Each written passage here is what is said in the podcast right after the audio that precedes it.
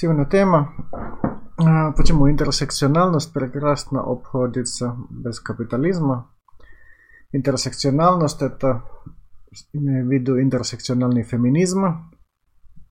Тут э, мы эти понятия на данном, на данной дискуссии, на данном тексте одинаковые. И это третья часть серии – я уже раньше выпускала два части по серии интерсекциональный феминизм и социализм. В первой части я больше э, рассматривал вопросы истории, как возникли интерсекциональность, какие у были предшественники. Там черные коммунистки 30-х годов, потом анархофеминисты там конца 60-х, начала 70-х годов и также черные феминистки 70-х годов, которые были предшественниками интернационализма, и также какой были исторические отношения между социалистами и, и феминистами и феминистками.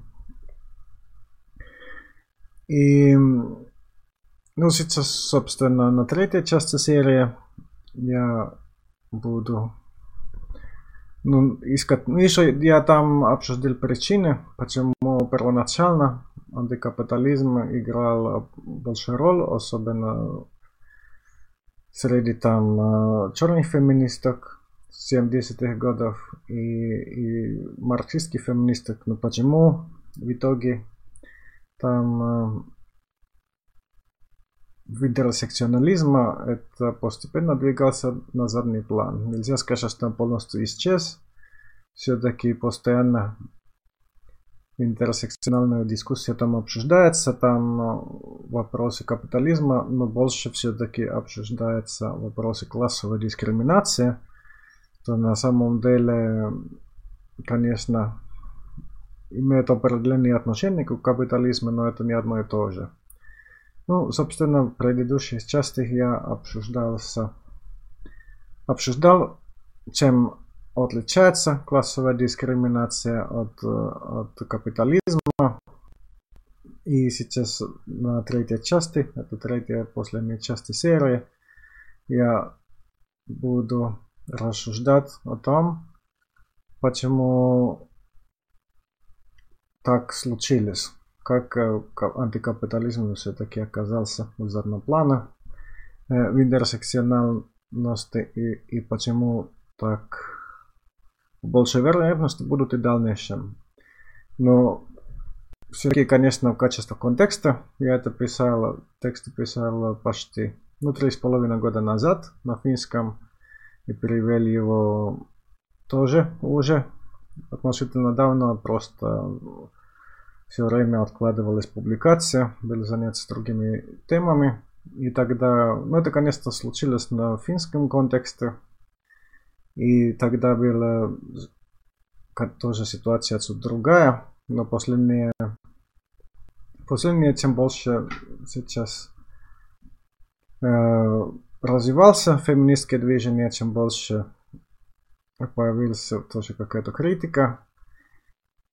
И все-таки мой мысль не был о том, чтобы как-нибудь считать, что вот все так, так уж плохо в феминизме, а наоборот, скорее всего, ну тоже было, конечно, да, тут есть э, определенная критика, да, интерсекционального дискурса, но тоже очень жалею, что многие социалисты, анархисты, они совершенно даже элементарно не знакомы с историей феминизма, история интерсекционального феминизма и марксистского феминизма. И пишут э, какие-то ну, довольно примитивные критики, которыми на самом деле уже ответили 30 или 40 лет назад. И которые, естественно, никакие ну, ну, люди, которые хоть мало-малски, ну, феминистки, которые хоть мало-малски знакомы со своей историей, вообще не будут этого воспринимать и это тоже довольно сильно ну, может, собственно, дискредитировать э, антикапиталистов и антикапитализма в феминистском среде. Ну, Сначала, да, все-таки надо, прежде чем обсуждать идеологию антикапитализма, короткая заметка об идеологии капитализма, поскольку у капитализма все-таки не одна идеология, их два. У капитализма есть, собственно, две, два идеология. Первый из них либерализм и второй из них консерватизм. И либерализм – это типа двигающаяся сила капитализма. Это идея о свободных рынках, разрушение всех старых ограничений рынки, в том числе привиле... типа рождения привилегий и, и наследственная иерархия и прочих там препятствий свободному рынку. На корне идеология либерализма это равенство возможностей. Ну, в каком-то смысле. Ну, это не ну, равенство возможностей, это как... Ну, это типа теоретическая обстановка, что никого конкретно не препятствует, но, конечно, это не исключает, что кто-то может от, от своих родителей получить 100 миллионов долларов, и кого-то вообще даже нет еды. Ну, противоположная тенденция внутри капитализма это консерватизм. У консерватизма вообще нет никакой единой идеологии. Консерватизм это просто сборная солянка различных реакционных идей. Или, или просто ну, попытки так или иначе остановить прогресс или возвращаться к прошлому. И там, ну, собственно, да, и тот, что сегодня, собственно, за что выступают либералы, это вопросы, которых уже завтра консервативы поддерживают, потому что, ну, если там сто лет назад консервативы пытались возвращать 500 лет назад, то сегодня консервативы постараются возвращаться, например, 50 или 100 лет назад, собственно, к времени классического либерализма. То есть, то есть э, либералы вчерашнего дня это консервативы сегодня. Ну, собственно, внутри капитализма во время экономического подъема преобладают либералы. Они постараются избавиться от всех ограничений, чтобы и тоже привлекать как можно больше людей и стран и народов в рабочую силу. Как, ну, чтобы они стали частью всеобщей глобальной экономической системы. Но во время кризиса Капитализм, наоборот, опирается на консервативизм. Внезапно капиталисты вспоминают, что очень хорошо там быть, чтобы женщины были домохозяйками, чтобы они не работали, и также депортируют мигрантов, препятствует миграции рабочей силы, и таким образом уменьшает предложение рабочей силы, которые во время кризиса будут слишком большими. Но так как в течение истории капитализма, в течение последних 200 лет, было намного больше экономического подъема, чем спада, либерализм преобладал над консерватизмом. И изначально консерватизм был движением, которое стремилось спасти остатки феодализма, насколько это вообще это возможно. Но цели консерватизма, как я уже объяснял, они постоянно меняются – по мере того, как либеральные или социальные требования прошлого превращаются на упрямые факты действительности. Например, сейчас консервативы в свое время они выступали, конечно, против 8-часовой рабочей, рабочего дня, но сейчас как 8-часовая рабочая дня, но это норма, ну, конечно, норма, которого часто нарушает, ну, не только в России, тоже во всех странах, но тем не менее это есть определенная ну, законодательная норма везде. И, и тоже избирательные права женщины то же самое. Там консервативы уже не особенно могут эти нормы критиковать. И сейчас они выступают, например, против брака, заключаемого исключительно, ну, собственно, между равнополовым брака, они выступают за брака, заключаемого исключительно между разными полами. И этот вопрос, который сто лет назад был очевидность, котором консервативы не вынуждены было поддержать и защищать, но сейчас консервативы за это выступают. И, собственно, консерватизм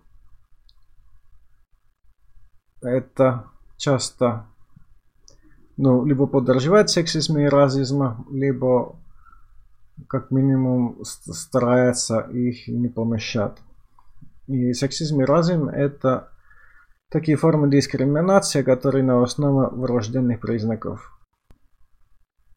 И современные формы расизма и сексизма, они возникли относительно недавно. Конечно, сексизм в каком-то смысле это вечен, он существовал на Древней Греции, во многих обществах до этого.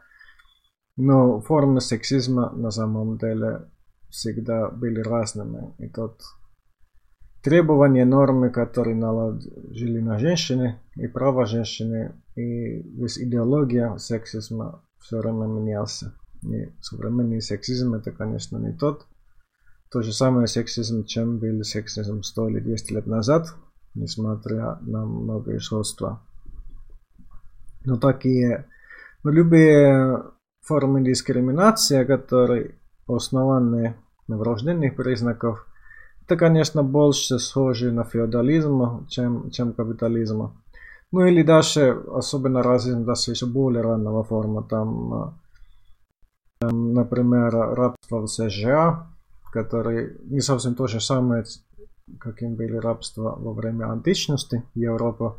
Но тем не менее рабство в США это были экономического система намного примитивнее капитализма. Но историческое развитие капитализма, конечно, во время первого национального накопления, там, в 19 году во время колониализма, разъяснял довольно большую роль капитализма, так же как и сексизма. Там первое, ну там во время классического либерализма же вообще даже сократили права женщин, например, аборты сократили во многих странах. Но сам логика капитализма это противоречит такие формы дискриминации и следовательно Капитализм сократил пространство расизма и сексизма. Антикапиталистический феминизм не сможет ужиться с капитализмом, но интерсекциональный феминизм, в котором критика классовой дискриминации заменила критику капитализма, не только может выжить в условиях капитализма, но его даже выгоден триумф капитализма. И там я на первой части серии я обсуждал историю феминистского движения. И феминистские партии и женские партии их создали уже в 20-х годах, но большинство феминисток все-таки никогда не поступили в этих партиях.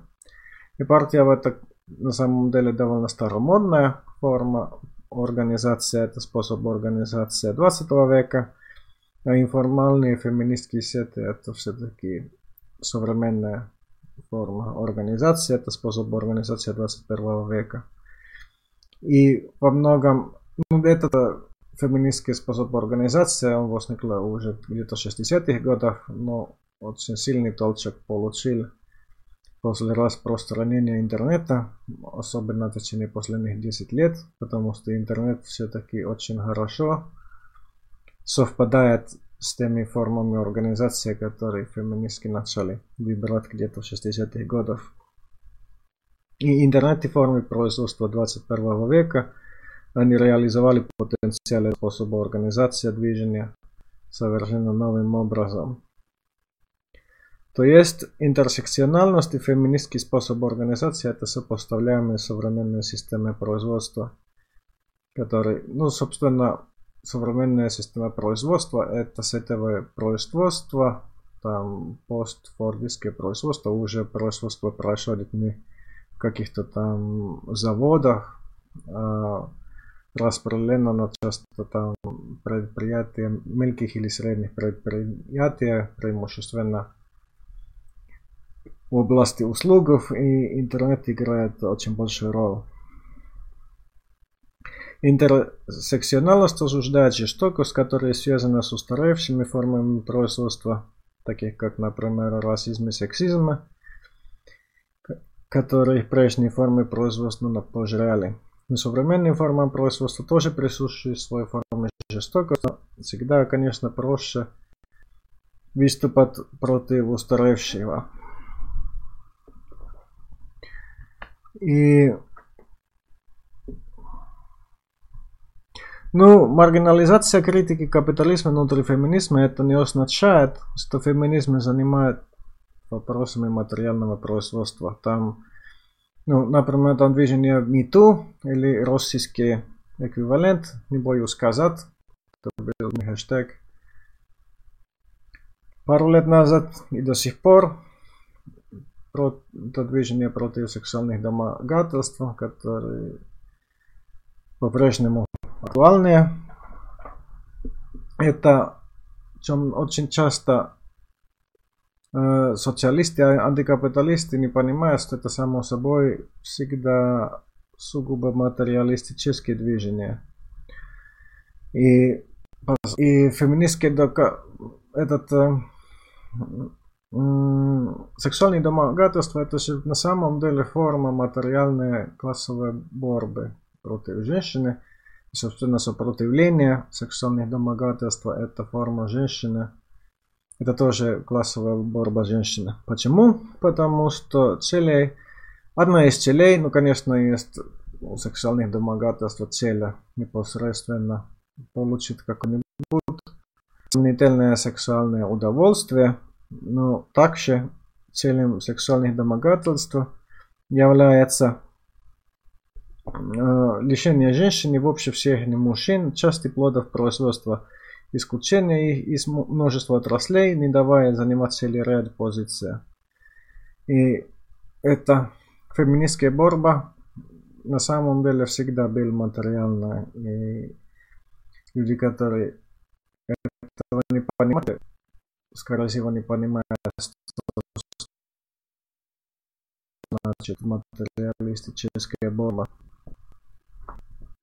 И в прошлом феминизм был внутри, чтобы не стать маргинализирован внутри социализма. Об этом я обсуждал на первой часть своего текста и, и, и, и подкаста, и, и видеоблога. Но теперь антикапитализм вынужден бороться с маргинализированным внутри феминизма. И нельзя сказать, что это перемена к лучшему или лучшему, это просто результат современных реалий производства. Это я тоже хочу подчеркивать, что мы не сможем, ну мы как общественные активисты, политические активисты, мы не сможем отрицать реальность, которая нас окружает. Очень многие наши возможности, там наши ограничения возможности, это связано с реалиями современного общества. И есть в современном обществе есть очень много хорошего и есть много плохого. И то, что сейчас развивается феминизм, это просто отражение реальности. Это, это реализация тех возможностей, которые сейчас возникли. И это безусловно хорошо. То есть мы также не должны жалеть, что какие-то формы борьбы, они ушли к прошлому. Мы должны там следить за ситуацией, принимать адекватные решения и поддерживать тех видов ну, того сопротивления, которое сейчас существует. И, естественно, одним из главных общественных движений сегодня является феминистское движение – и на нем самое перспективное крыло – это интерсекциональное крыло. Антикапитализм должен адаптироваться к новой ситуации, которая определена развитием средств производства и общества целиком. Вот. На самом концу я хотел обсуждать ну, возможности синтезировать там интерсекциональный феминизм, там марксизм и анархизм и Возможно ли создание какой-нибудь универсальной теории угнетения? Ну, на предыдущем части своего видео блога и подкаста я обсуждал, ну, ты показал, чем, какие сходства, какие, какие разницы между теорией там, угнетения и у феминистов, теория власти, у анархистов и теория эксплуатации марксистов. Ну, сколько их, их возможно все-таки соединять. Там и эксплуатация это главное понятие, марксистская теория власти, и главное понятие интерсекциональная теория власти это дискриминация и привилегия, неравенство и угнетение. У анархистов же главные понятия это угнетение, иерархия, авторитет и господство. И центральность понятия угнетения это объединяет анархизм и интерсекциональность. И по набору понятия э, видно, что анархизм и интерсекциональность они ближе к друг другу, чем они к марксизму. Но этот э, и то, что анархисты все-таки в итоге стали заниматься капитализмом, это не было очевидно. Там и в 19 веке на самом деле многие анархоиндивидуалисты, им, например, меньше, но они больше сосредоточились, например, на борьбу с буржуазией или, или буржуев, чем, чем против капитализма. Там, там, ну, я, конечно, имею в виду, в виду Равашола, у них не были но они не, не всегда анархоиндивидуалисты в 19 веке, они не всегда рассматривали общественное неравенство как, как какую-нибудь там структуру или систему, они часто сосредоточились на То же самое, чуть позже занимались максималисты в России. И антикапитализм стал центральным аспектом анархизма после того, как, как Кропоткин и другие ранние анархокоммунисты освоили анализ Маркса капитализма интегрировали его в анархизм. Ну, тут я, конечно, как антикапитализм, понятное дело, что и Прудон, и, и ранний Пагудин, они выступали против капитализма, но их понятие самого капитализма и там, там власти властных конфликтов общества, это, они не совпадали э, с марксизмом. Но после ну, определения капитализма у Кропоткина уже не особенно отличается от, от определения Маркса. Плана, там идейным плана, ну, ну, сугубо теоретическим плане Кропоткин и анархокоммунизм лично, на мой взгляд, не сильно отличается от марксизма. Там цели, скорее всего, ну, рас, рассуждение есть в области стратегии, с одной стороны, и теория государства. Что значит государство и как с ними, собственно, мы сталкиваемся в уходе общества. И, ну, на самом деле, если бы анархизм возникли не на второй половине или в середине 19 века, а, например, лет 30 или 40 назад, как интерсекционализм, то, возможно, не случилось бы такого синтеза, потому что сейчас с учетом развития производственных сил сейчас поднялись многие другие общественные конфликты. Естественно, да, там, там конфликт э, труда и капитализма, труда и капитализм, капитала никуда не исчез, но, но вместе с этим возникли многие там, там феминистские и антирасистские борьбы, которые существуют на не против с трудовыми конфликтами, но плоскость у них все-таки другое. И, и они развиваются в рамках феминистского, феминистской теории, феминистского дискурса, и там из современных реалий все-таки по причинам, которые я объяснял, антикапитализм двигался на задний план. Все-таки в каком-то смысле выбрали врагов, которые более простые, то есть пережитки прежнего строя. Чем, на мой взгляд, является сексизм и расизм. И тоже сейчас мне не кажется, что интерс... может быть я пессимист, может быть я не прав, но мне кажется, что интерсекциональность никогда не будет своего Кропоткина, который мог бы сформировать новый синтез там с теоретическим аппаратом антикапитализма, интерсекционализма.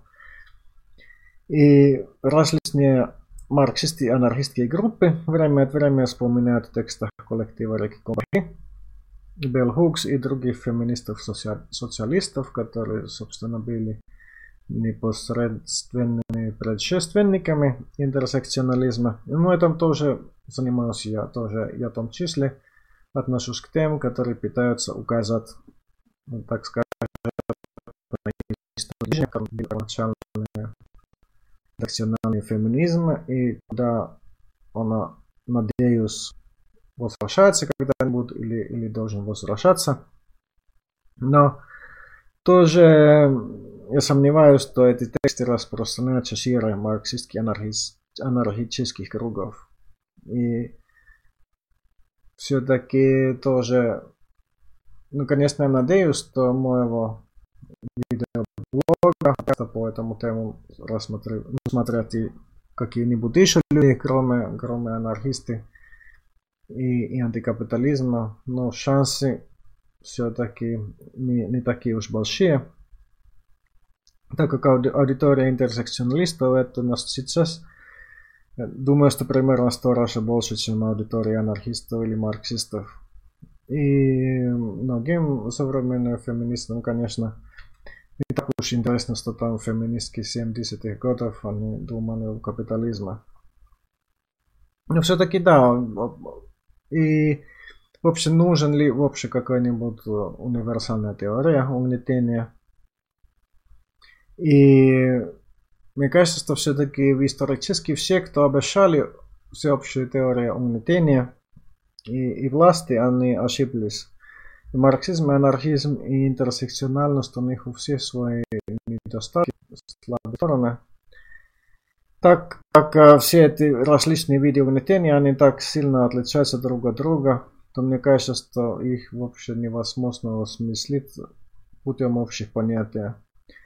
И следствием попытки создав какую-нибудь универсальную теорию, мне кажется, что будут просто искаженные зеркала.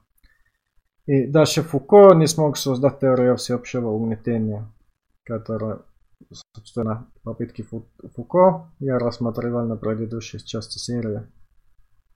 И, на мой взгляд, лучшая теория о капитализме это марксистов, лучшая теория дискриминации у феминисток, лучшая теория взаимоотношений между индивидом и обществом у анархистов и следствием любых попыток обобщать аппарат одного и всем этим областям по большей вероятности будут таким же провалом. Этот маргинализация антикапитализма внутри интерсекционального феминизма, который прошел в